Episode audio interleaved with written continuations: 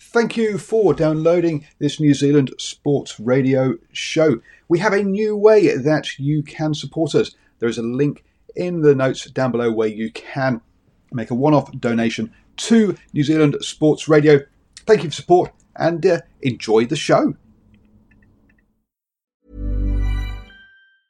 Mom deserves the best, and there's no better place to shop for Mother's Day than Whole Foods Market. They're your destination for unbeatable savings, from premium gifts to show-stopping flowers and irresistible desserts. Start by saving 33% with Prime on all body care and candles. Then get a 15-stem bunch of tulips for just $9.99 each with Prime. Round out Mom's menu with festive rosé, irresistible berry chantilly cake, and more special treats. Come celebrate Mother's Day at Whole Foods Market. There's never been a faster or easier way to start your weight loss journey than with PlushCare.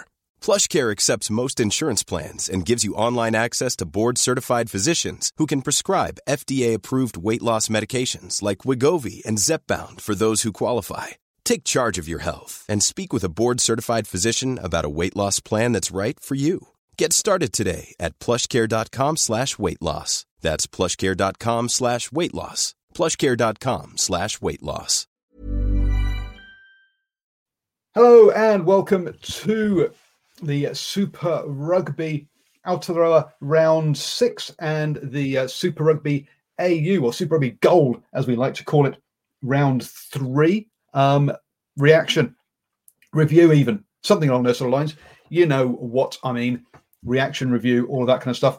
Um, unresponsive pages oh dear we're going to be a bit low on stats folks as uh, I don't seem to be able to pull up ESPN um, but uh, um, we have four cracking games this weekend, all really, really close for us to delve into. And I say us because, yes, I'm not here all on my own. Don't worry. There's another there's other voices you will hear. And those include Osrin. How you doing, sir? Oh, hi. Hi. hi. Stop looking at that house I've just sent you that I might buy tomorrow. Uh, okay, actually, uh, concentrate. All right, rugby, concentrate, concentrate. now. Game on, game on. I was not channeling the blues, not focusing. and uh, Cornflake um, arriving at the last minute, just like his uh, his team, winning it in the last second. Um, so he is uh, yes, uh, he is here to join us as well. Um, how you doing, sir? All I have to say is, Highlanders! Where's Get his yellow job hat though? done. Where's What's your that? yellow cap? Your yellow cap. You still got your yellow cap? I still got the yellow cap. Yellow Cap's never gone far behind. I, I'm a add yeah, predict this game. The Highlanders win by two uh, at the start of the weekend, just just to let you know. So uh, nailed that perfectly, as always. You know, never in doubt. Had 100 percent faith the boys to get the job done. Really? Wow. even even at 31-7 uh, at half time, I'd already updated my um at that point I updated my uh, driving more versus the bookie to mark it as a win. Um, Let, us be honest. I think we've learned Oh. something from the, the Western Force in these opening two weeks of Super Rugby AU. Is that they can't play 80 minutes. The Chiefs aren't ever going to play 80 minutes, but we'll talk about that as we get to it. You know, we'll, we'll save the best till last. So best the last. Okay, then. So you want to start with the um. Let's start start off Friday night. chronologically with um. Yes, on Friday night. What's Friday night? It's party Long- night. Why party Right, night? Friday It's night's a long time ago. That's why you make notes, Archwin, No, so you remember. that's why I failed at school. Yes, well. um, oh dear me! And um, welcome to everyone who is on the live chat. Because yes, um, hi folks. I should actually just yeah. Let's let, let, let, let's do the formalities. You can listen to us. Uh, we're here at 8 p.m. every Sunday, reviewing all the action. Um, you can listen to us on Facebook, on Twitter, or on YouTube, or you can listen to us on the go afterwards. Uh, obviously, it's live on those three um, via the podcast on iTunes, Spotify, iHeartRadio, Acast, all of those there. Um, so uh, yeah, N- Nicholas uh, has said yeah he's watching the uh, Highlanders game at the moment and will be in soon. I think Cornflake was doing the exact same thing, um, catching up on the game right up to the last second because unfortunately he has to work Sundays. I mean, really, what kind of employer makes you work Sundays? Um, but uh, you are right, Aaron. It is an 80-minute game, uh, and um, not Or 81. Um, oh, dear me. Um, and Nocturnal writes, yeah, buzzing is still about the Highlanders. Um, I think we're buzzing about all these games this weekend, actually. So, yes, starting on Friday, um, Reds versus the Force. Um, the Force zoomed out to a uh, to an early 14 point lead. Um, and I thought, wow, this is uh, are the Force going to put it to the Reds here? Um, I, one of the things that we we've been talking about cornflake in some of our previews we've done um, with the uh, uh, with, with the South African website and also um, here on um, New Zealand Sport Radio and your cornflakes channel is that the Force just run out of steam, don't they? Uh, I didn't expect them to run out of steam after basically 15 minutes, though. that was a promising start for them, wasn't it? Uh, yeah. I think they had a bit of a tougher ask against them against this Reds team, who overall I think was was one of the better sides in Australia. Some may agree or disagree, but yeah, they started off with Hirst and Raw. I think they're probably going to uh, do that quite often this season. Uh, they continue to to get out there. They they play well. They just don't have that ability to really not only play that the full game, but they just kind of fall off the game completely, don't they? They they start off so well. They look like they're in touch, but they kind of get discovered. They kind of get found out. They kind of get uh, overplayed the sort of game and and allow their opponent to to ad- adapt to what they're going to do. It's two weeks in a row now. We've seen you know the Reds this week as well. Did it? They they got absolutely hammered at the start, and then just like that, they they turn it around and adjusted their game to actually make it make make it play. So uh, yeah, like Alex is their uh, best Aussie game so far by a mile. Um, yeah, hundred percent. I think biggest difference here in this game though was that the weather.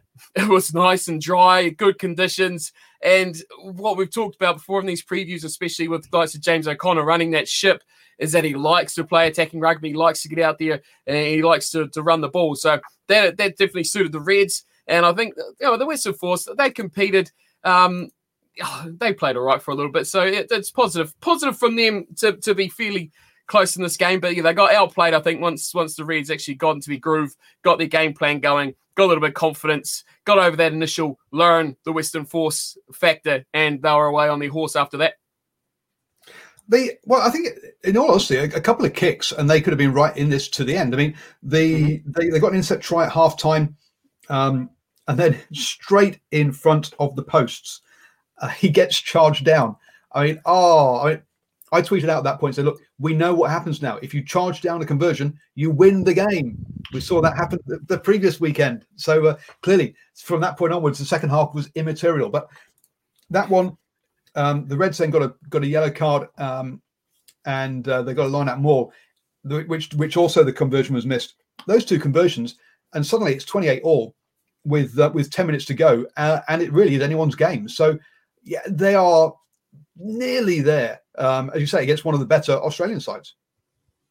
I think what really hurt them was the loss of Ian Prior as well. So he went off injured and Abel come on to replace him. I think they really lost a lot defensively, structurally around how they line up and, and how they defend, but more so on attack. Uh, he really does spark that team uh, massively. His experience, just knowing how to direct and guide, you know, that link between the, the packer and the backside we talk about each and every week. Um, he is a massive, massive part of the team. We knew he was, but I think we really found out just how big of a deal he was. That put more, put more pressure on Jono Lance outside him as well. And I mean, yeah, you're right. They were right in that game pretty much all the way through um, till the very, very end as well. So given that, given the circumstances, losing one of their key men in, in that sort of link up position, that, that real importance position at nine, uh, I think they could definitely come out of two weeks of this competition saying they have a chance to, to really compete. And, and I think, you know, sooner or later they're going to win a game.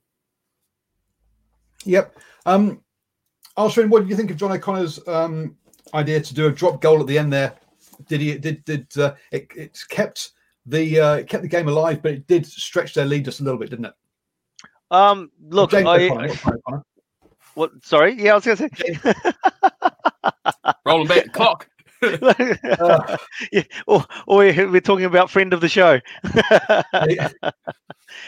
well, it's an interesting uh, option to take. I, I, I, don't. I'm not sure. I was like, it's it's it's still learning the rules and the how the game's actually taking place with the um, Aussie um, Aussie competition. For me, I uh, yeah, I, I, won't comment on it too much to tell you the truth because I'm still sort of learning the ins and outs of what's the, what's the way to go on there. Yeah, and those it, it, I, I, do think those the the 2250 and the 5022 in particular the 5022 um, is more of a game changer than the rules we've seen introduced in the New Zealand conference, the New Zealand competition. Um, it does it does actually it, can really uh, change momentum very very quickly uh, in that point from that point of view. And with that, the force losing four of their lineouts didn't help themselves um, at um, at the weekend uh, on, on Friday night either. Um, so yeah, that was that that was a disappointment. But again, uh, loving the back rows of um, in in this game. The I, th- I thought they yeah there's, there's some real there's some real young talent bashing around in that in that um, Super Rugby AU uh, that's that's yeah just needs a bit of time to mature. Steve.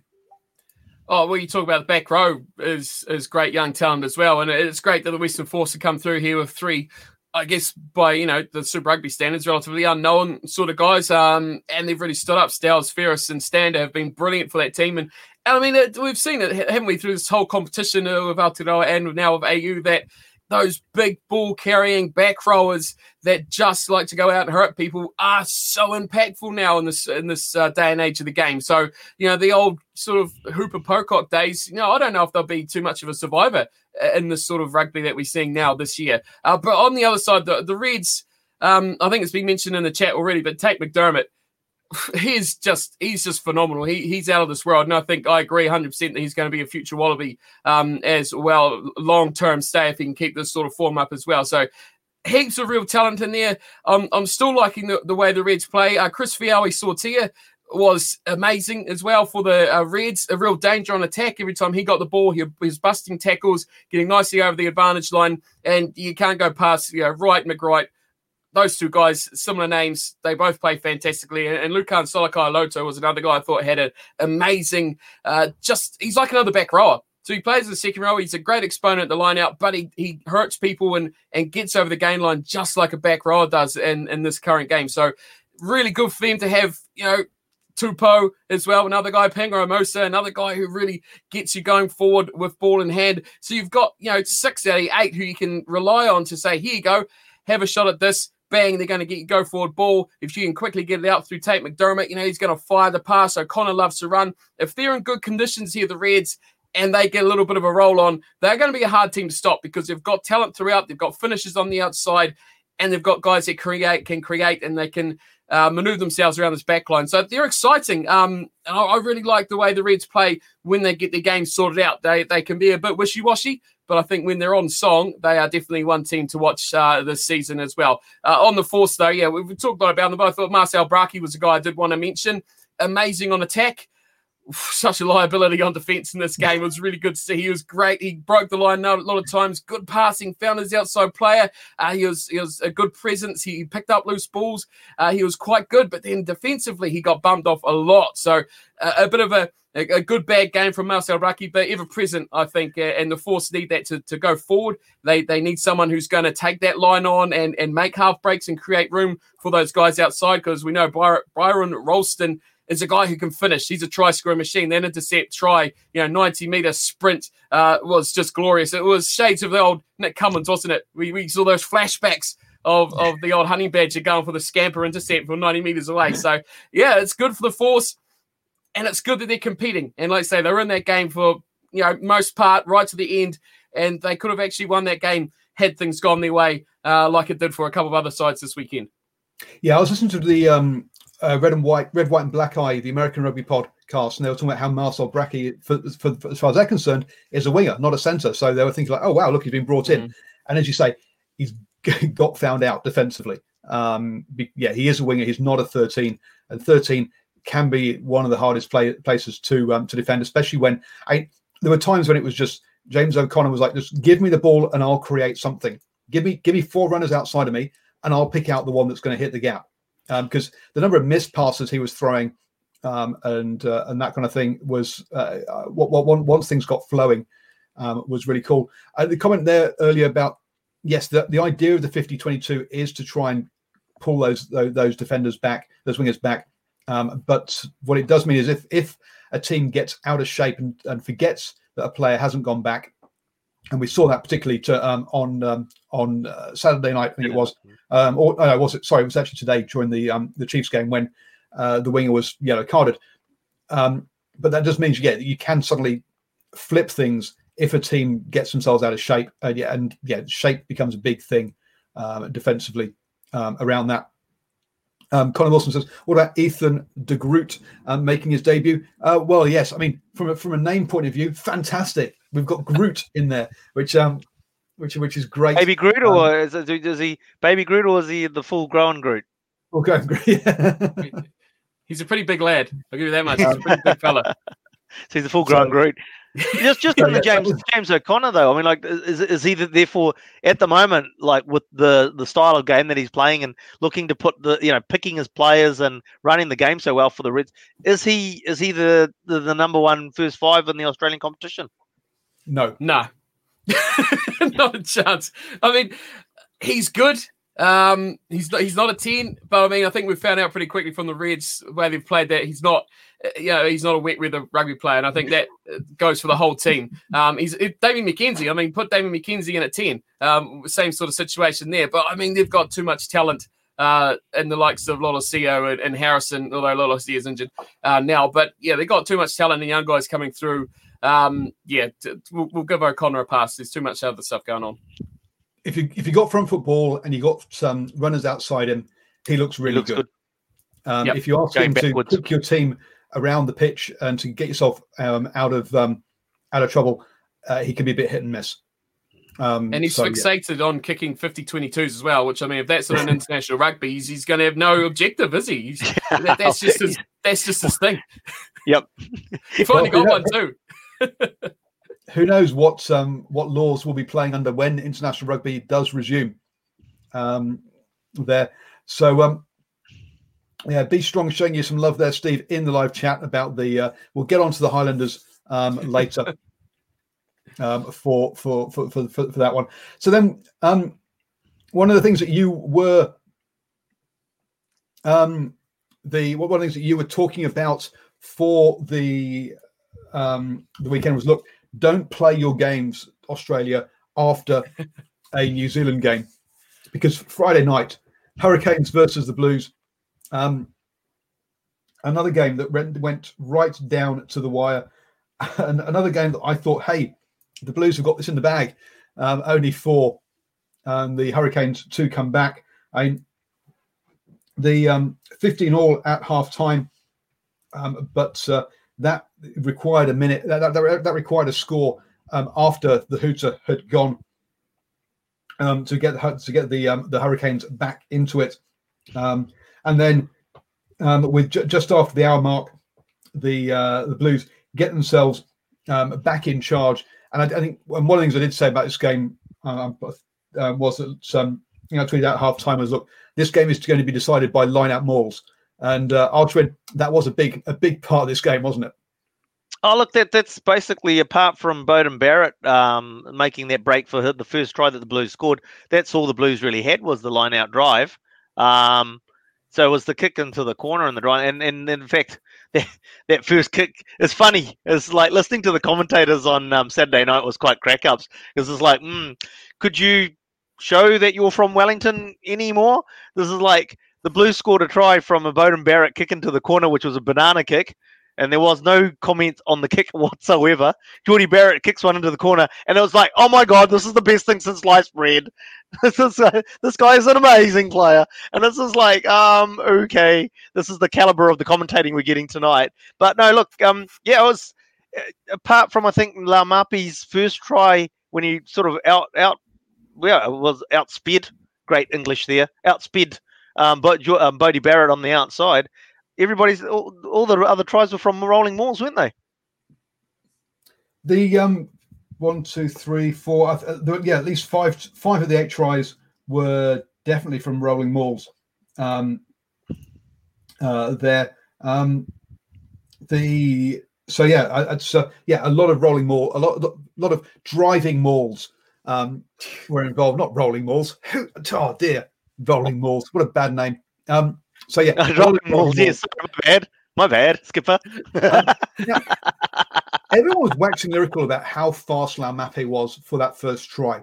Yes. Um, now he steps Barrett. He, he obviously um, puts Barrett on his on, on, on his heels and sends him the wrong way. But then Barrett's Yep. going to turn around and chase him. Yes, he was quick, but I don't think he was as quick as everyone was waxing lyrical. Or or am I just being a? Uh, No, he was. No, he was. He was. No, no, no, no, he was. He's burnt him. He hasn't. He hasn't just put him back on his heel. He burnt him. He went around the outside and he burnt him. It wasn't. Yeah, and even like after his turn, he didn't make any dent, and that and that gap was getting bigger. Yeah, he had to turn, but players turn all the time these days, and it wasn't a um, 180 turn. It was sort of a curve of a turn. Nah, he burnt him. The, um, What's up with Laumape? What what someone said to, to Okay. Laumape recently? What's the big thing here? Because uh, have you seen that post match interview he did? He's got some serious business against someone that he wants to prove a point against, and I love it. I mean, whoever it is, say it more because he was insane over that matchup. If someone insulted something about him, or I don't know what it is, but he needs that fire. If he's got that fire, he is one of the Okay. best players around. So Laumape, Laumape is um, classic. You watch next week against the Crusaders. He won't have that game. He won't have that. I know. He plays That's what that I'm worried game. about. Yep, he will have that game against the Blues every time. Every time he's come up against the Blues, that's how he plays. When they pl- when the Blues actually beat them up at Eden Park, he had that game. He was phenomenal. He was the one that gave the um, Hurricanes go forward in that game as well. It was like Julian Savea when he played for the Canes against the Blues.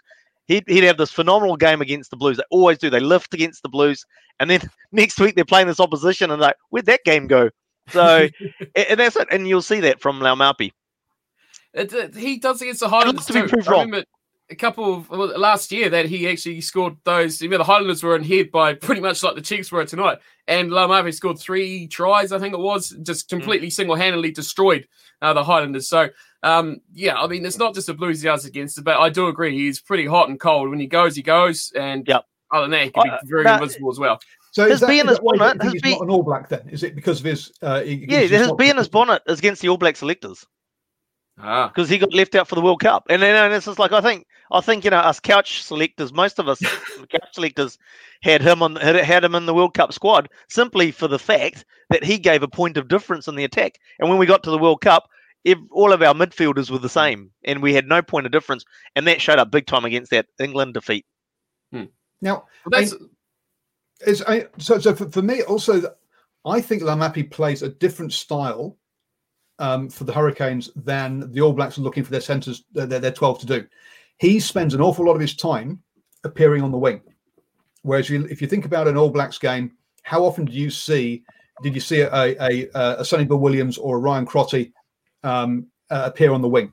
I sort Uh, of, I, I sort of agree with you, but I also disagree with you. What I think is that yeah, he pops up on the wing. He pops up where there's space that gives him the time to wind up the wheels.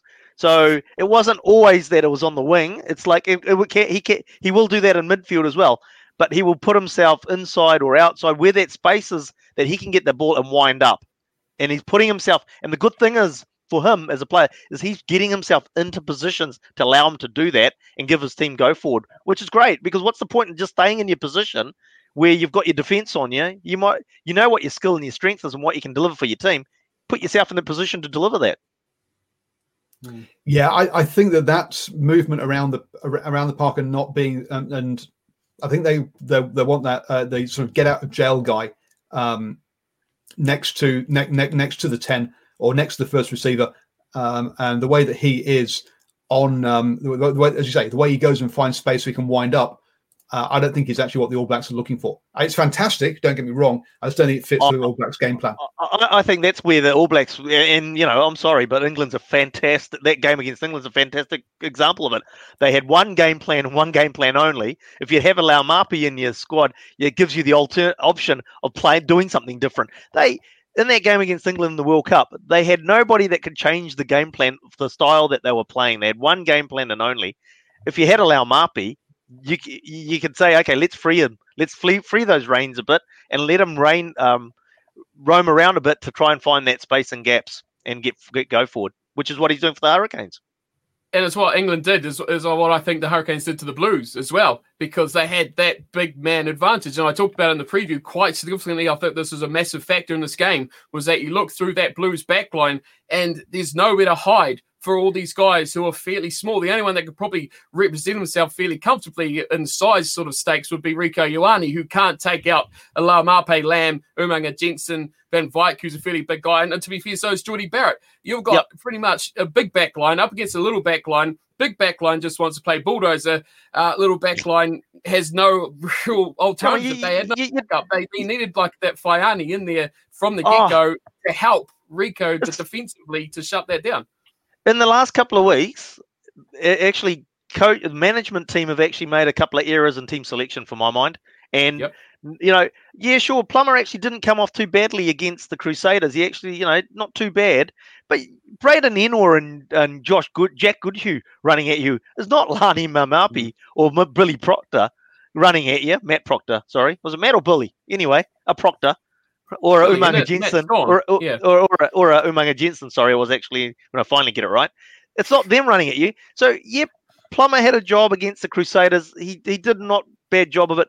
He was not the player to play against the Hurricanes with Laumape running it. And they finally saw that and they brought TJ on. And and there was a difference there in the defensive lineup once TJ came on. And yeah, Plum, like... had, Plum had a shocker early on. I mean, he missed a couple of tackles. He, he was getting his, uh, he was he was misaligned. Uh, he got in the way of a player uh, course crossing as well. Yeah, he just had a bad night. Um, definitely. Uh, no, I don't think it's. No, yeah, exactly. Yeah, what we expected. I mean, we knew that was coming. We know what Laumape does. You need to have your strongest defensive lineup against them. And the thing is that by having TJ, and you, you're not actually losing a hell of a lot by um, um, in your attack either by having TJ there. Because the other thing is that effectively the Blues kicking hasn't, even though we've been, I mean, like the last two games aside, even in the when they've had their run of seven games or whatever it was, the kicking for field position has been a bit hot and cold. So and like they haven't really used the boot when they've gone with a, a Terry Black, Harry Plummer, and then Bodie at the back. The kicking mm. for territory and kicking for position was non-existent. Like when you're talking about when they finally took the lead, why wouldn't you plug the corners? Because the Hurricanes weren't going to score tries from their own 22 you know, they, they, were, they were getting some good go forward in that last 15 minutes, but they were not going to score a try from their own 22. So Alex says that um, I think Carter was meant to be 12 before the injury. My, uh, I hope not. Um, if they'd had Dan Carter, yeah, Carter was going to be 12 out. before the injury. Pardon? Carter was going to be 12 before the injury, calf strain, or okay, I think whatever bad, Again, a bad call. I don't think he. Yeah, again, Laumape against Carter is not a, is not going to be a fun a fun ending.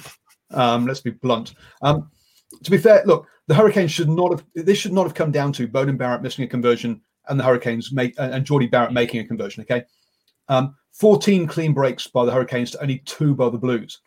Yep. Um, the Hurricanes um, had to make 78 ta- or, or, made 78 tackles. The Blues made 176 tackles, nearly yep. 100 more. The, the Hurricanes should have run away with this game. That's that's and why as a Blues way, supporter, that's what yeah, that's why as a Blue supporter, I wasn't actually. I mean, I was. It's, it's you know, anytime you lose, um, it's it's disappointing. But I wasn't too gutted because there was no energy from the Blues in that game whatsoever. And Patrick Tuipulotu said exactly that um, in the post-match interview as well. There was from that from the start. There was about in the first twenty minutes. There was four occasions where it was like a barbarian squad that coming together because the pass went to a player's face or you know they were standing there and they weren't even ready to catch the ball and it's just like oh my god what is going on with these guys today there was no energy from the team so the, the you know again with the great commentary that we got from the sky team on um, saturday night there was no mention of the fact that the blues didn't have any ball in that first half. 20% 27% i think was the number of the percentage of possession that they had in that first half. That's nothing you know you, you can't survive on that. And they were 15 all at half time so look, you, you, can see that. Look, if they if they get the energy levels back up, and um, you know, then they'll be they'll be back again, back on the get the rails, uh, get the train back on the rails. Yeah, so 32% possession, 22% territory. So even when they had the ball, it was in their own half most of the time as well. So yeah, it was it was a uh, yeah, it was a real real tough. And, and the second half didn't get much better, 38% and 37%. So um, slight improvement, but still not what well, um, so, yeah, so one thing to come out of it, if you're playing badly and you win, or you're playing badly and you get that close, that's actually a good sign. It's a good sign. That's that's it. I mean, at the end of the day, they were basically, as I said, they came down to the fact that there was, you know, they had a patch of energy around that 60 minute mark, and they and they converted some points. But really, it's I said to Aiden, my son, when we are watching the game, it's just like you know, with when um, in their last 15, it's like uh, Hurricanes are going to score. They'll, they'll, they'll score because there was that patch around that 50 uh, from in the in the third quarter, let's call it, um, that the Blues defensive line um, was really strong and the Hurricanes weren't going anywhere. And all of a sudden, after they scored their try to go ahead, the, the, the defense became sort of passive, and the Hurricanes were actually making meters, um, whether it's one or two, three meters, but they're going forward. They're getting going forward. From each ruck, you go two, three meters. You, you know, these days you're doing big ruck count numbers right in a row 8, 10, 14. You do three meters at a time, you're going forward a long way. And that's where the defense in the last 20 was really passive. I think the Blues have suffered a bit like the Highlanders did the week before. Uh, that game against the Crusaders, you come off yep. it. It's it's yep. such a mental killer because Go high. Yep. Yeah, you, you throw everything you've got into that. They like the Blues threw into that they they competed really really well. They they pushed the Crusaders to the brink of that next level, but they ultimately come away with nothing. And I mean, and you come away you get that, deflated from it. Exactly. And I think that the, yep. the Highlanders suffer for that massively, not only because they come away with nothing, but they also got thumped that it looked like they weren't even in that match at, at, the end as well. And they went into that next game. That killed their confidence. And I think the Blues yep. have suffered a bit from the same. They've been on a high, and it's kind of weird to say it, but I think the Blues had almost got used to winning because they've won all the games so far, and they're almost like this winning stuff's not bad. We can get used to this. We can keep on. We've got confidence. We're going to take out the Crusaders. They had that belief and then it got just taken out from underneath them, and, and the cards come crashing down very, very quickly. So I think that has a huge part to play in what happened this weekend. Whereas the Hurricanes, on the other hand, I think have been getting increasingly better and better and better um, from the start of this season. Jordie Barrett's made a massive difference to that team, and they've mm. just got increasingly better. And the belief in them is going up and up and up. And they didn't have that down. That down's going to come for the Hurricanes. To, to believe you me, that's going to come sooner or later. But at that point in this match, that was a big difference. You'd have to say though, as the Hurricanes, you know, the Hurricanes teams, with the the the um the stats that Paul just presented before, you, you know, they, they, should have won that by a big margin, mm. really. And the fact that they didn't still be a bit of a concern. That they hang on, you've you've hit a Blues on the side of a down, but you couldn't put them away. That'd be a bit of concern for me for them.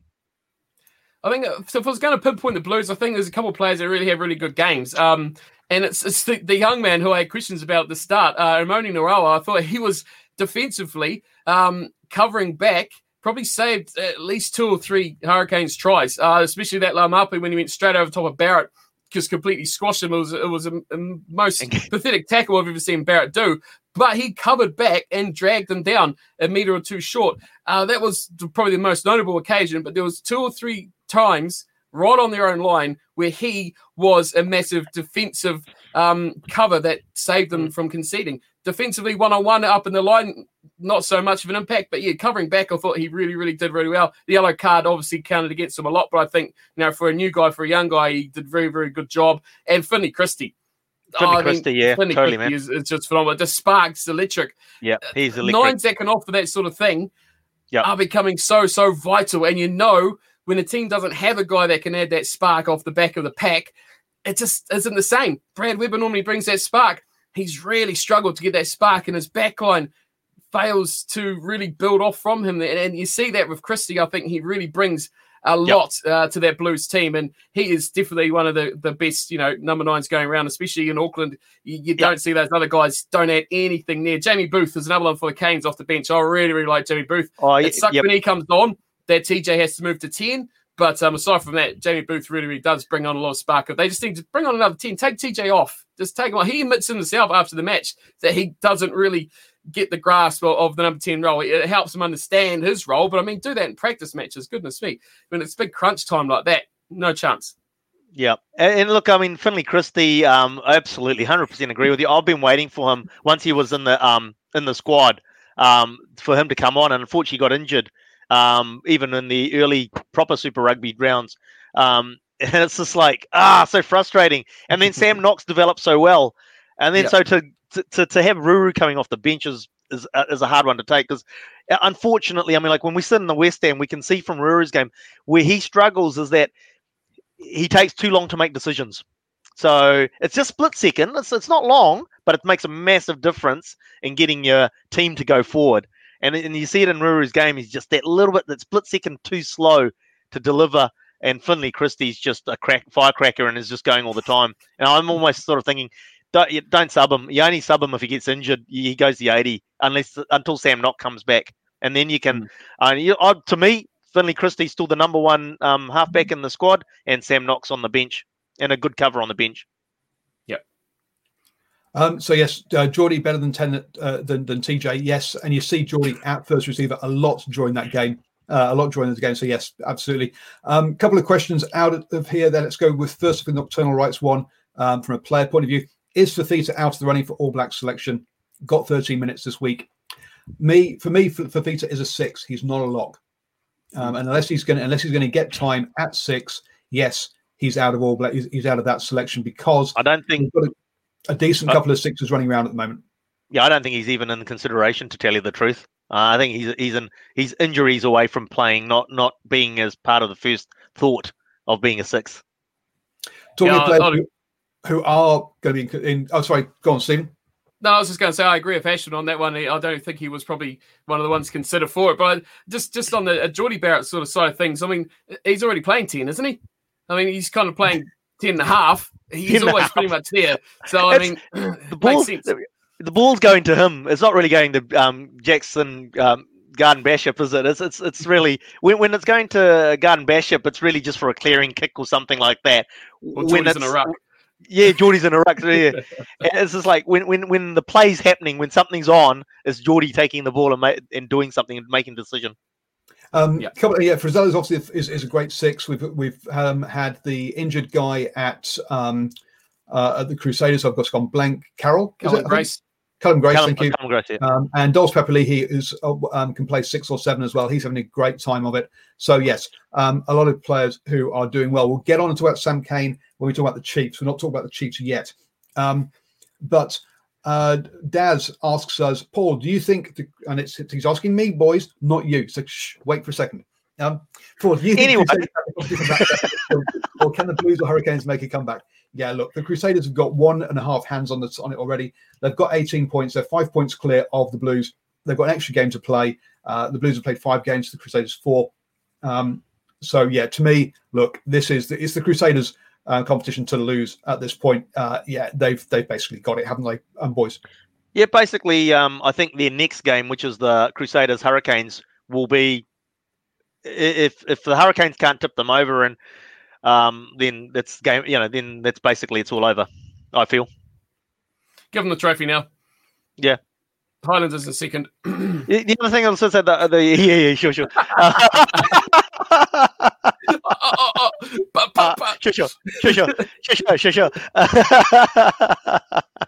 I'm just saying, yeah. Uh, the Hurricanes. I mean, um, we've sort of like sort of said they actually were playing at peak yesterday, and they'll be disappointed with the fact that they didn't score extra points. They can prove us wrong next week, obviously, and ha- whether they can tip over the Crusaders. Look, I, I think although the Crusaders, as said, have got a one and a half hands on that trophy, they are still. It's any of these teams, if they don't turn up, will get beaten so mm. the Crusaders still have to turn up. That's that's the thing that they've got. That's what they've got in spades is they always turn up and they turn up week after week after week and for 80 minutes, generally speaking. Um, but if they don't turn up, then any one of the even the Chiefs could beat them. I know it's a stretch well, Chiefs, statement. That's a big statement. But but what else is it? But but the thing is, when, when's the last time the Crusaders didn't turn up for 80 oh, minutes? For sure. Yeah, that's the thing. But if they don't, yeah, Okay, so we followed that one up with an Australian game, um, as, uh, as as as Cornflake sort of mentioned. Um, Royal Tiles Brumbies. Now look, this one uh, again, one point game um, down to the uh, down to the final moments. Actually, it looked a decent game, Steve. It wasn't that uh, wasn't that bad, was it? It was a bit of a surprise, wasn't it? It was a bit of a shock to the old system. I think the, I wasn't expecting the Waratahs to actually bring anything to this game uh, whatsoever. But they, where's this come from? The, the Brumbies, I'm not sure if they've got worse at their sort of forward play or set piece uh, defense against teams, or other teams actually got a bit of gusto now and a, a bit of belief in themselves that they can actually take the Brumbies on. Because we've seen the Rebels do it, uh, the Waratahs did it quite comfortably. They're actually getting over the Brumbies when it comes to the forward play as well. So yeah, this was not what I was expecting at all. I think uh, the Waratahs played oh, you'll probably say the game of their the game of their lives in that matchup against the Brumbies. weren't expected to do well at all. Uh, they came, they scored points, they had standout guys throughout that team, and they made the Brumbies really really struggle and really work for for what they got. But sadly, like we've spoken about so many times in this um, uh, review tonight already, they just couldn't play that full 80 minutes. And that was the big, big difference at the end. They, you know, 81 minutes, 82 minutes, it doesn't matter. When the games are that close, which they always seem to be, you've got to you've got to go on. But hey, it, it was it was good, good weather. They were running, there was breaks, there was tries, and it was exciting and it was close as well. And I think, you know, that's where Australian Super Rugby has kind of fallen away a little bit because the games haven't really got that um, absorbing sort of atmosphere. And maybe that's to do with the, the crowd numbers because you do know, so the New Zealand games, it really has a great atmosphere because there is decent crowd numbers there. Um, there's the boos for Beauden, there's the cheers for the Chiefs, even though they're losing. So it's got that atmosphere and it, it, drags you in. It really drags you into the game as well because you, you get involved with it. It just kind of lacks that in Australia. And I think it's a bit of a shame because that, I think, was a really, really cracking game. Yeah, yeah look, yeah, look, part of that is down to social distancing, folks. Over there, it's not oh, because yeah. people aren't turning up. Okay, it's, they're, not, they're not allowed to have people in the stadiums. Let's just let's just give give them a little bit of um, yeah, uh, a little, little bit of credit there. Um, but yeah, you got to say, I mean, this Brumbies team famed for having a good set piece, particularly a line out maul, went on to lose eight lineouts in this game. Uh, 14 successful out of 22. Oh. Uh, if you're giving up that much um, uh, platform, uh, you're going to be in trouble. Um, add into that the 16 turnovers they conceded, and you're like, wow, how did they come up with this and, and win this game? Now, yeah, but that's the thing. This is like the Waratahs got to be disappointed, and and you know, I mean, like the, I was, I have to say, I was channel surfing, surfing between three TC and um and uh, and the rugby game, and um and the thing was that you sort of thought watching the game, it's like, oh, the Waratahs got this in the bag, so you can understand why Michael Hooper was sort of had to run off and grab Teddy and have a cry because, like, geez, you've got to be so disappointed if you're the Waratahs and you lost that game. Sorry, Hugh. yeah, there was also a controversial um, refing decision. Uh, I think about two rucks before the end, uh, he thought he had a legitimate turn- turnover. Um, and uh, yeah, so one of the reasons he went, he ran down the uh, the tunnel was look, don't put a don't put a microphone in my face and don't let me get anywhere near the referee because it, it's not going to end well. Um, so yes, so quite rightly, he got out of the way. Um, so clever guy, oh yeah, Hooper, yeah, clever guy, doesn't always um, doesn't doesn't always have good referee um, management skills at the best of times. Uh, so yes, not surprised by that one. Um, yeah, yeah, but I mean, like uh, you look at it, and it's just like how, yeah, you you look at those stats that you just said. The how did the Brumbies stay in the game? Yeah. Um, now they did. They had all the running. Um, they they ran the ball um, a lot better. They made the Tars make a lot more tackles, uh, but um, but still, yeah, to to be to, to give away the ball that much, to have your line out that dysfunctional when everyone knows that the Brumbies score a lot of tries off their line out more. Um, yeah, uh, it is. Um, uh, it, it is. It is really uh, uh, uh amazing. They they jumped out to a good. They they got the early score. The Tars came back. The yellow card to Muirhead was a real killer because during that mm. time, um, the Tars got two. Um, uh, got got got got got two um, two two two scores in. Um, and uh, the at that time the the Brumbies were getting killed were getting killed on the penalty count. Um, they managed to come back, make it a one-score game at halftime, but still, the Tars pulled it out again, um, only and then basically just tried to shut the game down, um, and that wasn't going to be, it was wasn't wasn't the way to, to do it. Just to, they were just said, right, Tars, if you're going to, uh, sorry, sorry, Brumbies, if you're going to score, you're going to score from a long way. We're going to kick it to you back into your 22. Good luck. Um, but yeah, the Brumbies were actually running the ball pretty well, uh, and uh, and and managed to to, to, to come back. Um, yes, a couple of couple of comments in uh, in, the, in, the, live chat there. Yes, we do all love to be um, selectors. Uh, we would be, would be much better than Grant Fox um, at selecting teams. So yeah, well, definitely Ian Foster. Pick me. oh, no, Grant Fox is the, uh, look, I'm not. I'm, I'm, not about to say I can necessarily coach better than the coaches, but I can select better than somebody. So yes, and Ian Foster is just a, uh, not Ian Foster. Sorry, um, Grant Fox. I think he's just a selector, isn't he? He doesn't actually do any coaching. So that's that's the job for me. Um, so there we go. So, um, yeah, I, I just yeah, am- amazing that one um, with with um, with uh, with those ones. Um, I think Ramm has, is one of the players that's been that's been actually impressing me uh, over the last um, couple of days. Oh, sorry, couple of weekends for the Tars. Um, he seems to sort of get himself involved uh, quite nicely um, in there. And for, for for Muirhead, who got the yellow card, to also get man of the match, that's unusual to say the very least. I mean, So- the Brumbies. You look at the Brumbies team. I think there's one uh, has been mentioned in the chat as well about um, the injury to Noah Lolesio. I think was quite a big turning point in this game because the, is a quite a pivotal guy in that side, just like Will Harrison is um, for the Waratahs. But there's a couple of key guys that I want to to, to um, give a bit of a shout out for, and it was his replacement in, in the Brumbies, Bailey uh, Kuenzle, who I thought had a really really strong game. Started off really shaky, missed that kick.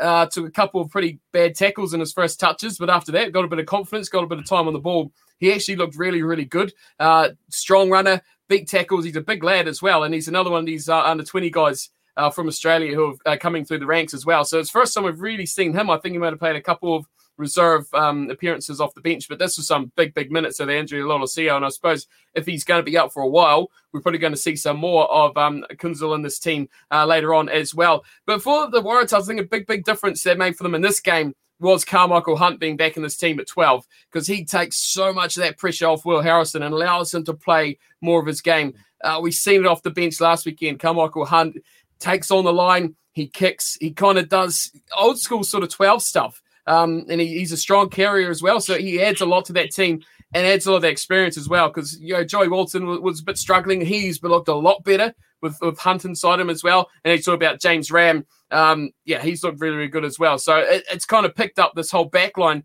having that kind of guy who has a responsibility to, to throw that team on his shoulders and and drive them forward and, and pick them up a little bit uh, has made a big difference to that side. So there's, there's a lot of positives I think the Waratahs can take from this, but it's not the first week I'm going to say this about the Brumbies.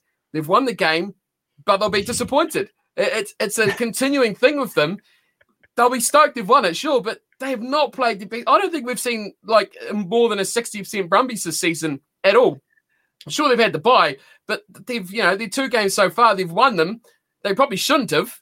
And they had to dig really, really deep, go into their shell like a turtle and and go back to, you know, just trying to shut a team out by playing, you know, that slow sort of Brumby style of play. They, they've tried to be a bit more expansive. It's backfired on them. And they've had to go back and and just try and shut a game down a little bit. So it's interesting. I mean, the Brumbies were by far away the favourites. They've had to go back to kicking the ball into the corner and driving more up to the try line. but you do what works for you. Hey, what, what, about, Exactly. what about what about George Gregan's mini me at the back of the scrum? Well, the one that scored the try, Isaac Yeah. He's got here. What are you talking about? Well, no, no, no. George had, George had here when he started. And that was a great try, wasn't it? I mean, It was was. Damian It was a McKenzie. Great scores sideways, dancing around the tacklers. And then, oh, two props. Thank you. I'll take that. and he's gone. It was a fantastic try, and it's just like I just sort of thought, oh my god, this is like so George Gregan. Yeah. Don't worry about the rest of the team. Right. Um, Chiefs versus Highlanders. Then. Um, When now- was that? Sorry, when was When- that? Now, I went to the opening game uh, or the first the first Chiefs home game because someone gave me a free ticket, which was nice. Um, and it was raining uh, and it was pretty full. Um, where I was sat in now, uh, where I was sat in, if I'd sat in that same seat um, today, I wouldn't have had anybody within about um, 20 seats of me. Uh, so yeah, the crowds really have dropped off um, quite dramatically. Uh, Yep. Okay, so the, the, you, there's a easy. Okay, so um, if you actually analyze the crowds and we take the patriotism out of it, all that sort of parochialism out of it, the big crowds are where the Blues are played. The big numbers are where the Blues have gone. So what's happened is that, um, like, so the Chiefs game was against the Blues, if I remember rightly, was it? Yeah, it was against So- Blue, yeah. and it was like it was pointed out. So uh, two factors there. Again, it's this this oh the, the Blues are actually on the rise. We better go support the team and could can't you know. And the other thing is it's down the motorway. So you had a lot of people from Auckland drove down and bought a lot of tickets. Obviously with the Blues doing well as well. And, then And let's look at it. Let's, and, and, and to back that was a Euro ticket. Yeah. Yeah. and to back that theory up, you look at the Crusaders. The Crusaders haven't actually had a decent crowd until they had a sellout against the Blues. And I think against uh, again, the, the, you you know the Crusaders are going to win, right? Against Yeah. the Blues, it was like, oh, Oh, they there's a really challenge. knew they were going to win, but it's like, oh, they're going to be challenged this time. This Yeah. is going to be an interesting game. Well, Um, well, there's two factors there, right? I mean, Well- obviously, it's the, the for for, for a, a, somebody in the, the village of the damned. It's the s- spawn of the devil coming down, and so you know we have to we, we better come in there and support the team. So, so that's that's that's another factor to it too. So there's a lot more goes into it with a, a with an Auckland team on the rise or a Blues team on the rise. Yeah. So the um, and I, th- I think also at the beginning of the competition, you've got people who've been locked up for three months, and suddenly, hey, I can actually go to something as well. Don't Yeah, disagree no. with you, Paul. You don't agree? Don't disagree with you. You go with that Oh, first round. You go with Yeah. that first round when there was a sellout, bas- effectively a sellout um, at Eden Park, and the, you know, big talk about the. Um, I can't remember who were the Highlanders playing in that first round, Steve. Chiefs, Chiefs. Yeah, it was the Chiefs. Yep. Yep. it Yeah, the yeah, Chiefs. yeah, yeah, yeah. And there was a big talk about the fact that oh, there was going to be a sellout at that at um at the Tupperware container, and there was like, hey, the zoo had the, the zoo wasn't full even, and definitely that was I think it was um, less than twenty thousand there at the stadium, sort of thing. So it- when you actually analyze, there's been a lot of hype and a lot of commentary around big numbers and lots of people going to the games. When you analyze it, there's been specific games which have had a good turnout or a great turnout, but the reality is, is that the numbers actually aren't they're a hell of a lot different. Yeah, they've been a little bit higher, but not astronomically higher. It's like about twenty thousand people not being a good crowd for um for the Mate, Highlanders. we've just talked. Paul, we've just talked about it. But we just talked about it. We've just come out of lockdown where we haven't been able to do anything, and it's like we're talking about a thirty plus thousand seaters. You know, if they got to sellouts, they, they could have 30, easy. put the seats. Thirty. But but but you can put seats at the other end of the stadium. Let's not forget they don't put the seats in at the other end of the stadium. But it's just like you've been in lockdown. Auckland, Eden Park sold out. Mainly, one of the reasons was that is that finally we can get out and do something. Um, also, a bonus for the Blues is the Warriors aren't playing in town, so you haven't got competition on that front as well. But People go see the fact is that people a chance to come out and do something. And twenty thousand, I, I was just like you know the talk went down pretty quickly after uh, you know ticket sales from the south, and, and for that first game. I was expecting, honestly, when I when I heard that you know when everybody's talking up the ticket sales, I was expecting to see something close to capacity for, for Forsyth Barr. I think Well, you, I, you I got a bit- a twenty little bit, the. um, uh, expecting a little bit too much from the down there. I, I, I think it was it was still a better a, a much better crowd than they normally get. Oh, oh, oh. see, Um, see, this is the thing. We, we, we're becoming apologetic because the fact is that you go back to Carisbrook. Carisbrook was a 35, 40,000 seat stadium. Uh, so the people are there. You can't say to me that the, the population shrunk from when Carisbrook was there to when Forsyth Barr is there. No, I, I, I get that. Yeah, look, um, if, if if we roll back, every single NPC game was a was a sellout and packed and wonderful, blah blah blah blah blah. Um, but I still think it, it was it was a significant uptick on what they've been doing recently. Could they have done better? Yes. Yeah, well, that, Um, that's my point, Paul. That's my point. It's like, yeah, it's great. We've got more numbers coming, but it's not like, oh my god, this is fantastic. We don't know what to do with ourselves. We're gonna have, we're gonna be rolling in cash. The um oh no, it's not. Look, they're not rolling in cash, but um, but Well, I, I, there was just think there's been a, um, a, a round by round um, decrease, uh, and I noticed a significant difference there at, at, the at the Chiefs this tonight. Um, for a three o'clock kickoff where it's sunny, it should Yeah. have been better. It was Um, a I pearler of a day down there, wasn't it?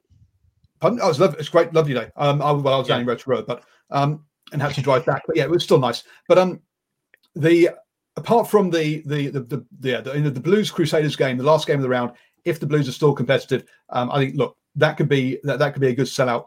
But I think the rest of them are going to be get are going to be heading back towards essentially what we had um, pre-COVID. Um, and I think that what, what that tells you guys, look, Super Rugby, New Zealand Rugby, um, they're not doing anything different at the games than they were pre-COVID. So why do you think you're going to be able to maintain crowd numbers? Um, it, at, when I went to that Chiefs game, and one of the things I, I, I was trying to be positive, I didn't didn't mention it at the time. Only one of the two big, only one of the two big screens actually was was turned on. The second big screen wasn't even turned on. You're like, seriously? Wow. Um, so cost saving measure there that they've they've kept one of the big screens turned off.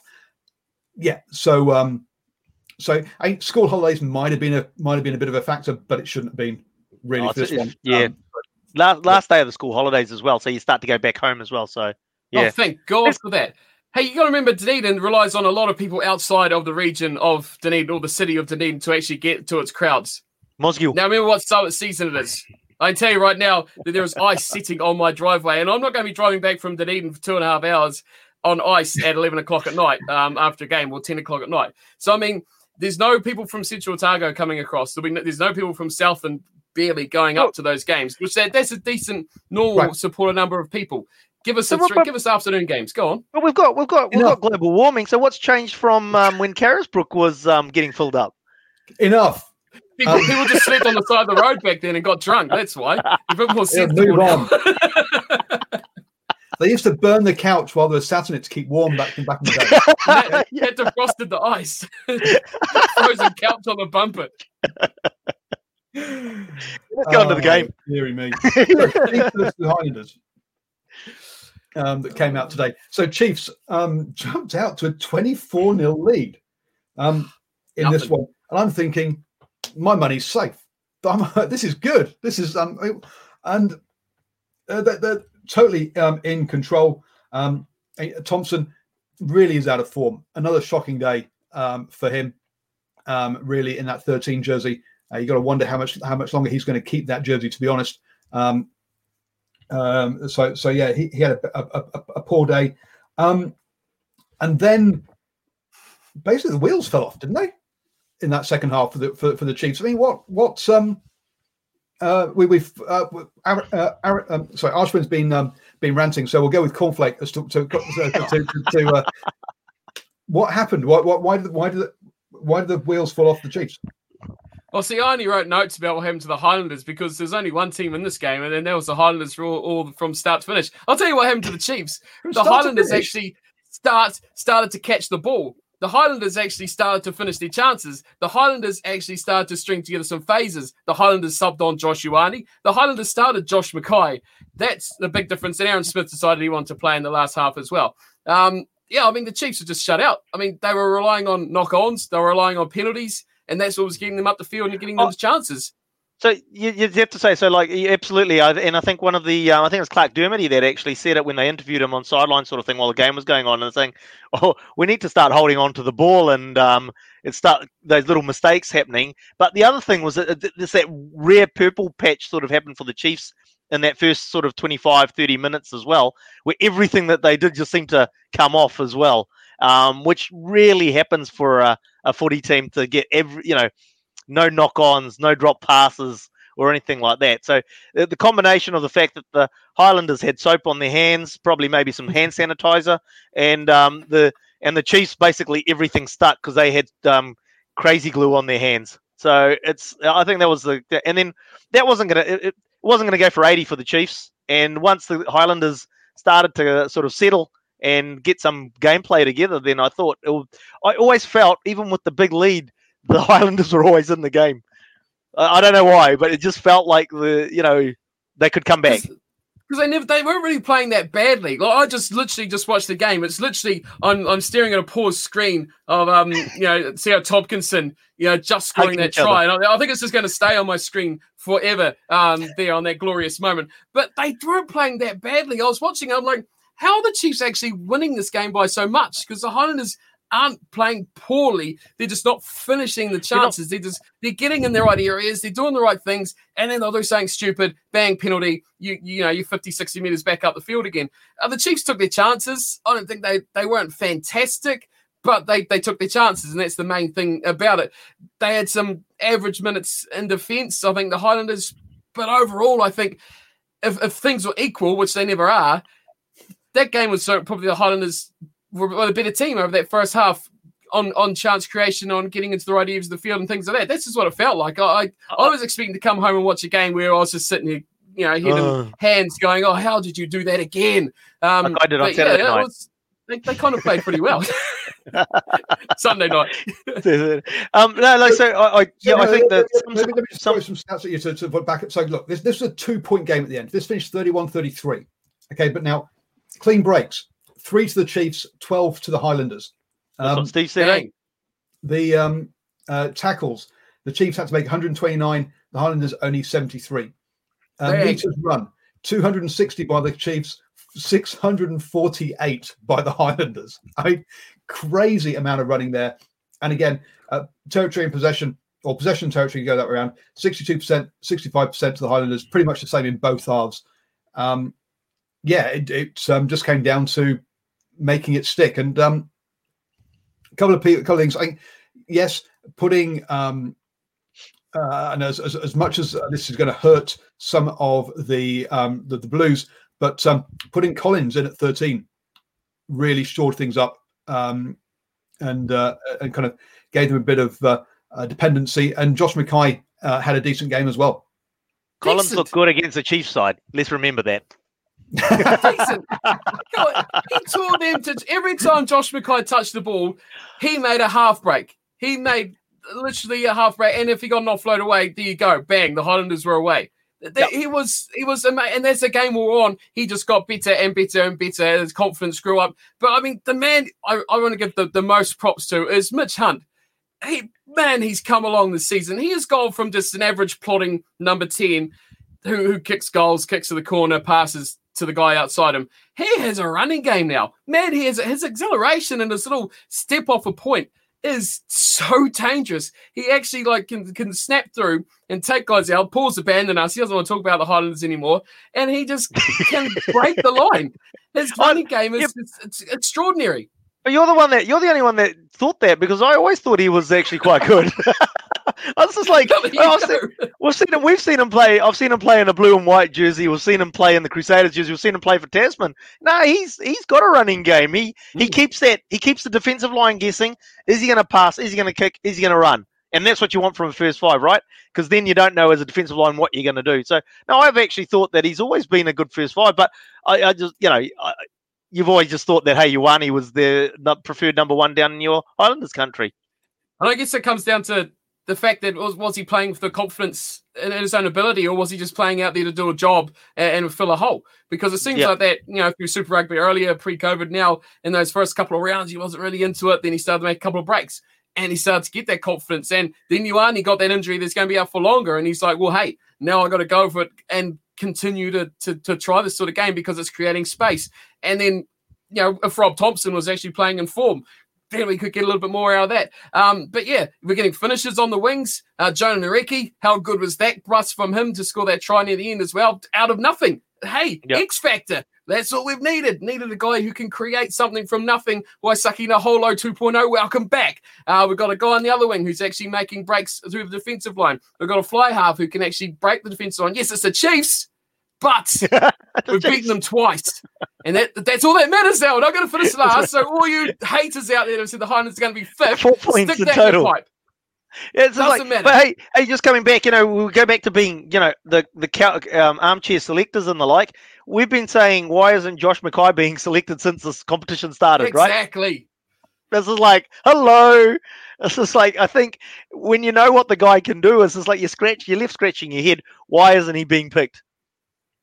He's been amazing. Uh, just the impact he made straight away was it was so plain to see. His pace on the ball, he just stood out. He stood well, out in the team with it going averagely or decently, and yep. just stood out as an exceptional player. I've given him a bit of slack about being pretty poor since he come from the Crusaders, but that was a Crusader-like performance to stand out.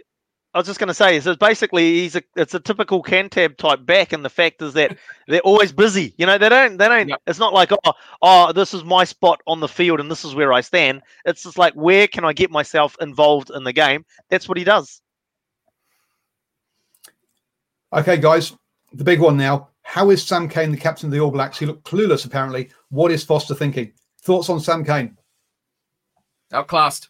Dillon Hunt oh, oh, and there goes well, the I mean, yeah, yeah, yeah, but I mean, to, to, be fair, if I mean, if Steve's picking the All Blacks, he's taking off the Highlanders jerseys and putting black ones on them, right? oh, go on, but no, two of them deserve it. Frizzell. But but, but just coming back to Sam Cane, back to Sam Cane, like okay. you know, I Fine. think um, even even the old veteran Keith Quinn is on Twitter today made a comment about why was Sam Cane named as uh, captain of the All Blacks so far back, and is he performing now to deserve that? And it's just like, no, No, in fact, when when when we had, when Kieran Kieran Read left as All Blacks captain, there shouldn't have been a captain named. There should be, you know, it's it's an open environment, really. I mean, you you got to pick the squad, then name your captain for when you're doing with the transition from an old captain to a new captain. No, Yeah, and the fact is that's- that, that- Sam that- Cane that- doesn't that- own that position. He he hasn't owned that position. Hmm. So No, that's that- that's that- another that- reason you could do it. Um, old uh, or traditional style of doing things. Um, the I Okay, so you- if we're not going to select them in a black jersey, we're going to have an all black off the field that can't even get a black jersey. You can do media. You do media, yeah. do interviews on the sideline. That's what it is. They're thinking ahead. Don't have the tired guy thinking notes, strategic thinking, media. Bang! I'm on it. think Sam Cane's going to be there straight away. He's going to be there before the media, suit and tie, ready to go. Boom. Oh, showers. dear me. And look, we've been saying for uh, uh, look, uh, um, you, you, you don't pick your captain for just the next game, right? You're picking your captain for the next four years, um, up to the next Rugby World Cup. Uh, that that's how it's done nowadays. Where, where um, and that's why they they, they pick someone that they believe that, that, that has shown over the last two World Cup cycles that he is um, that, that he is going to be there in the squad is is is, is, a key member of the squad that um that uh, all the, other, the a lot of other players respect. Um and that that's why he's been picked. He's not been picked purely on current form. He's been picked on class. And over the next four years uh, he'll be uh, a key member of that all black squad I, I I feel like what it's, Nick it's, said. now. yeah, you're the PR manager for Sam Cane. Nice sales pitch. He's Sales right. pitch. Is When he going to be there in four Namibia, years? I think it was Namibia back in 2015 um, at the uh, the Rugby World Cup in England. I said he is the next All Blacks captain after Kieran Read. It was it was it was clear he was going to be. The, Yep. He got given. Look, he's Yeah, been groomed. There's no, there's no doubt. Yeah. though- There's no doubt that there's been some grooming going on behind the scenes. But the fact is that you wouldn't pick him in an All Black squad at the moment. And that's you, you don't you say shouldn't pick your coach before you do the rest of that. Ian Foster was groomed to be the coach. How well's that going for everyone? Yeah. Brilliant. Also, I mean the um, there are other players who who who've been picked in the past. Um, I mean, Ma'a Nonu was another fantastic, another one who would look awful at Super Rugby. Put the All Blacks jersey on and suddenly click, bang. Um, yeah, would- I, but unfortunately, Sam hasn't looked great in an All Blacks jersey either recently. I'm trying to when's the last time he played in All Blacks you remember? I'm going back to World Cup, I guess. yeah, yeah. um, the uh, yeah, so it's there's there's also that part. It, it is a different different environment um, for that. Now, um, boys, uh, obviously we can still go for another couple of hours if you want to, but I think we've probably covered off on most of um, the things that we have to, and there's also a lot of other things we could talk about. Um, We sh- in there, we should do Uh, friend any of the- last players or things you want to talk about at um, the uh, about fr- from this Chiefs Highland, uh, or actually from the weekend. Any any last, last points you want to make? Oh, I, I just sort of um, I, I think Steve raised um, Steve Harrison uh, raised on. I'll get it out eventually. Raised on Twitter about whether Beauden Barrett is delivering for the Blues or not. I look, he's not. He's not at the top of his form there, but at the end of the day, he's still um, performing a task, I believe, in um, helping the players around him. Uh, so I, I still think that it's still the better of the options in terms of selection. Possibly the only thing that you'd be saying is that, well, not possibly, but you probably really do want to see him in a 10 jersey. But then the question mark is, that, you know, have we got a good experienced 15 to go in at the back? I mean, Matt Duffy is um uh is is there, but it's just like you know you you sort of you know it's it's it's all the juggling of the players and who what you can get out of the team. And it's like is having Matt Duffy at the back better than Beauden Barrett, or you know, is Beauden Barrett at the 15 better, or is it better off having him in 10? Then how's Otere Black fitting into the picture? Or you know, so I, I sort of think at the moment it's it's a hard one. And the fact is that we know that Beauden Barrett's not going to be there at the Blues next year, so why not give Otere as much time in the number 10 jersey as possible for next season as well? Because at the end of the day, we we're talking about the Crusaders have got a one and a half hands on the cup you, you know you, you do look at this now as say look we're developing for the next year's super rugby competition what do you do with the Blues anyway? Is, is Black actually fit to play next weekend? Because he was injured. So yeah, so he's got tingling down. What do you? So so I, I saw uh, Paul Paul um, Alexander, who runs the Blue Supporters for Life, was down in Wellington, and he tweeted the fact that um, Otere went to hospital later in that evening because he was getting tingling down the side. So you know, if he's if he's getting that, then there's quite a high chance that he won't be playing next week, which means that Beauden Barrett will be in the ten jersey most no, likely. No, no, no. Harry Plummer, Harry Plummer to ten. Um, Beauden will stay. hey, Beauden's Carter Carter, Carter at 12. Bonus the promising, the promising player Daniel Carter at 12. I think he, he's easing through the hey, season. He's new in a Blues jersey. He even, must be a new, a new player. He's not even going hard. I mean, I think the, the one time we've seen Barrett actually go hard was after he got burnt by Laumape in that game and he and scored that try straight after. Yep. There was points to be proved. I think Laumape proved a point that he is an X Factor player that has pace, power, and everything you desire. And then Barrett said, You're not doing it on my watch. I'm going to show you what I can offer. And then he went back to fullback. The two said, Fair play, lad. And they went back to their normal roles and carried on yep. after that.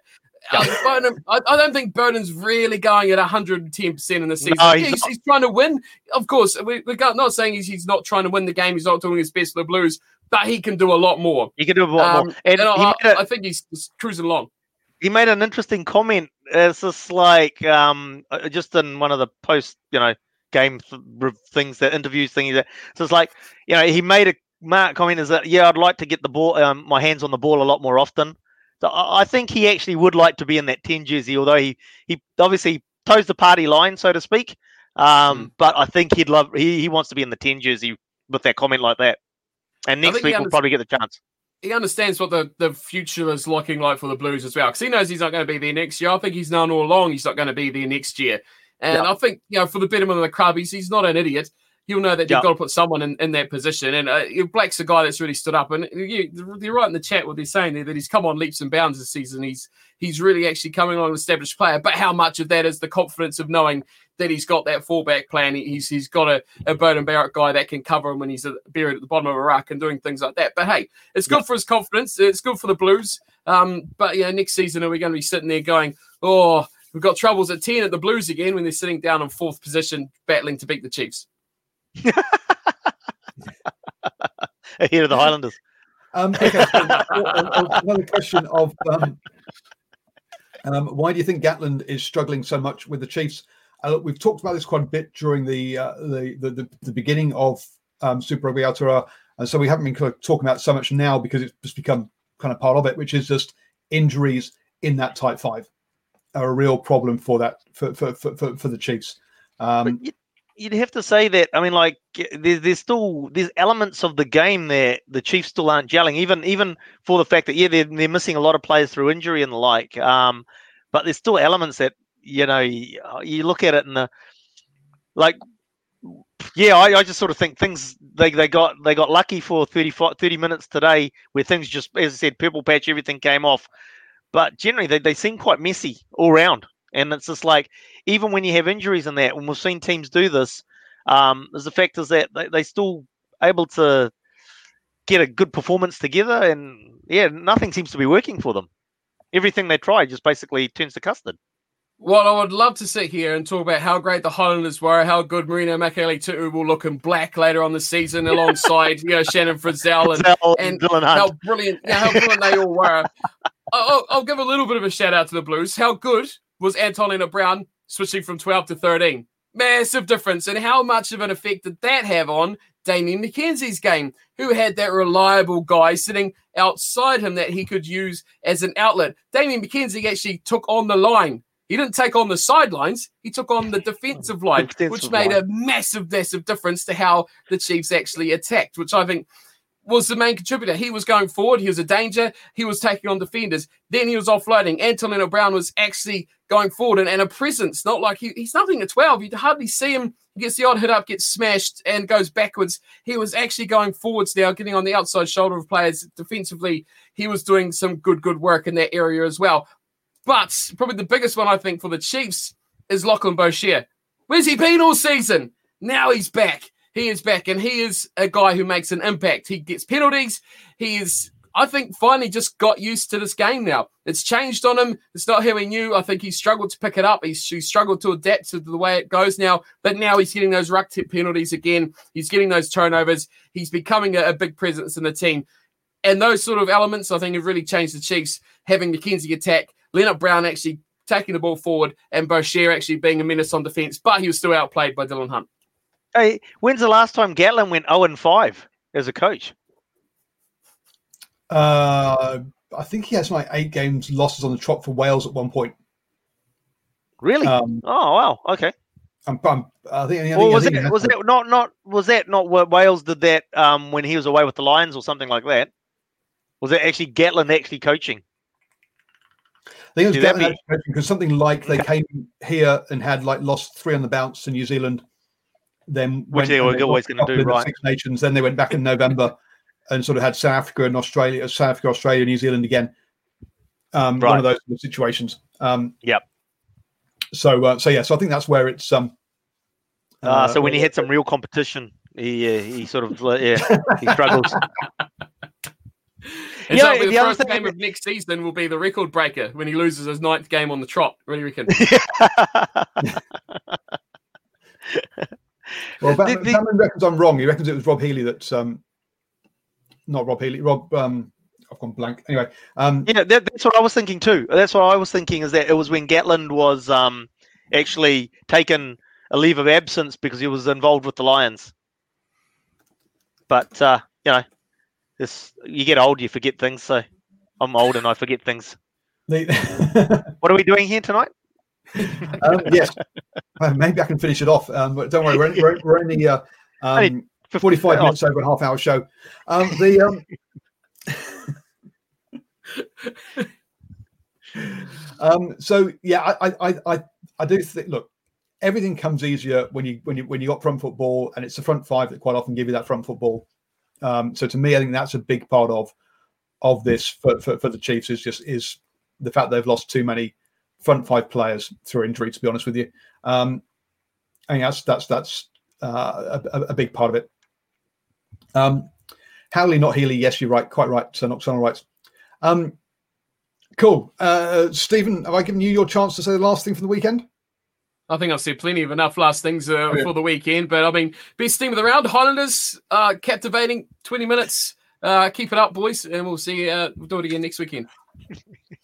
Best team of the round, Reds. No, no, no. Okay, no, no, you're not going. Um, the, the team in grey. how bad are those kits? Do we want to start another rant about how bad those kits are? God, oh, the wake it for two hours. did the how, what, what, I forgot the, the, the, Blues didn't wear their away kit in in in um, Wellington, did they? No, no, they didn't actually. You're right.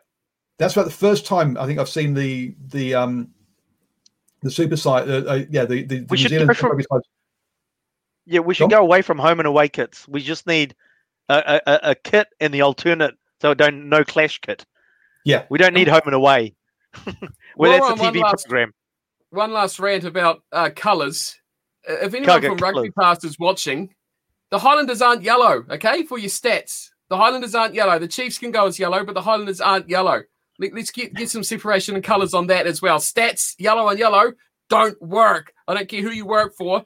Find some separation of colours on that as well, please. That's my last rage.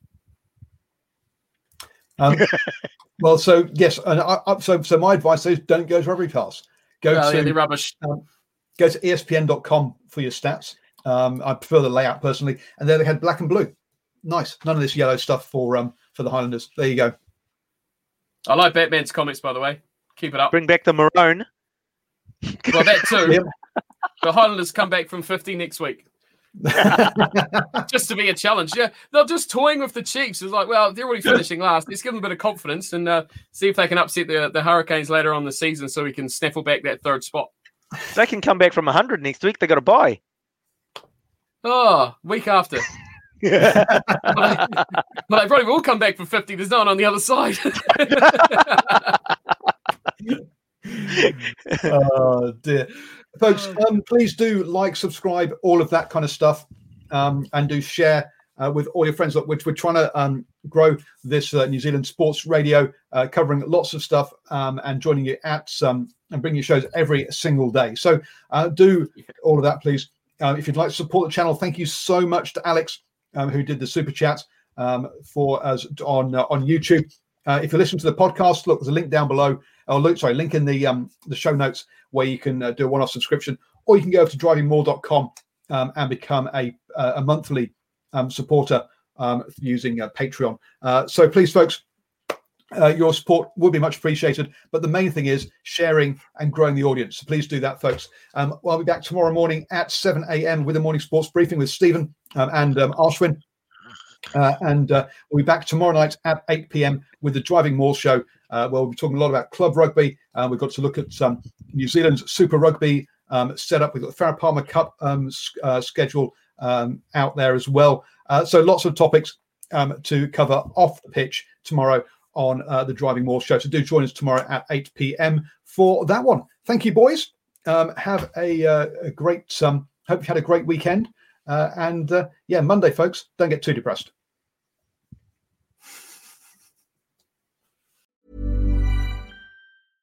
Imagine the softest sheets you've ever felt. Now imagine them getting even softer over time. That's what you'll feel with Boll and Branch's organic cotton sheets. In a recent customer survey, 96% replied that Bowl and Branch sheets get softer with every wash. Start getting your best night's sleep in these sheets that get softer and softer for years to come. Try their sheets with a 30-night guarantee. Plus, get 15% off your first order at bollandbranch.com. Code BUTTERY. Exclusions apply. See site for details.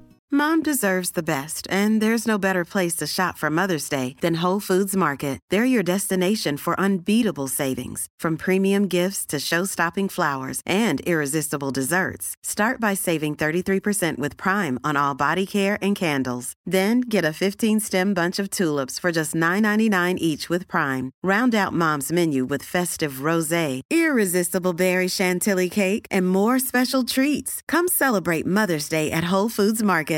Hi, I'm Daniel, founder of Pretty Litter. Cats and cat owners deserve better than any old fashioned litter. That's why I teamed up with scientists and veterinarians to create Pretty Litter. Its innovative crystal formula has superior odor control and weighs up to 80% less than clay litter.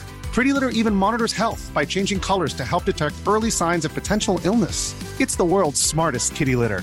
Go to prettylitter.com and use code ACAST for 20% off your first order and a free cat toy. Terms and conditions apply. See site for details.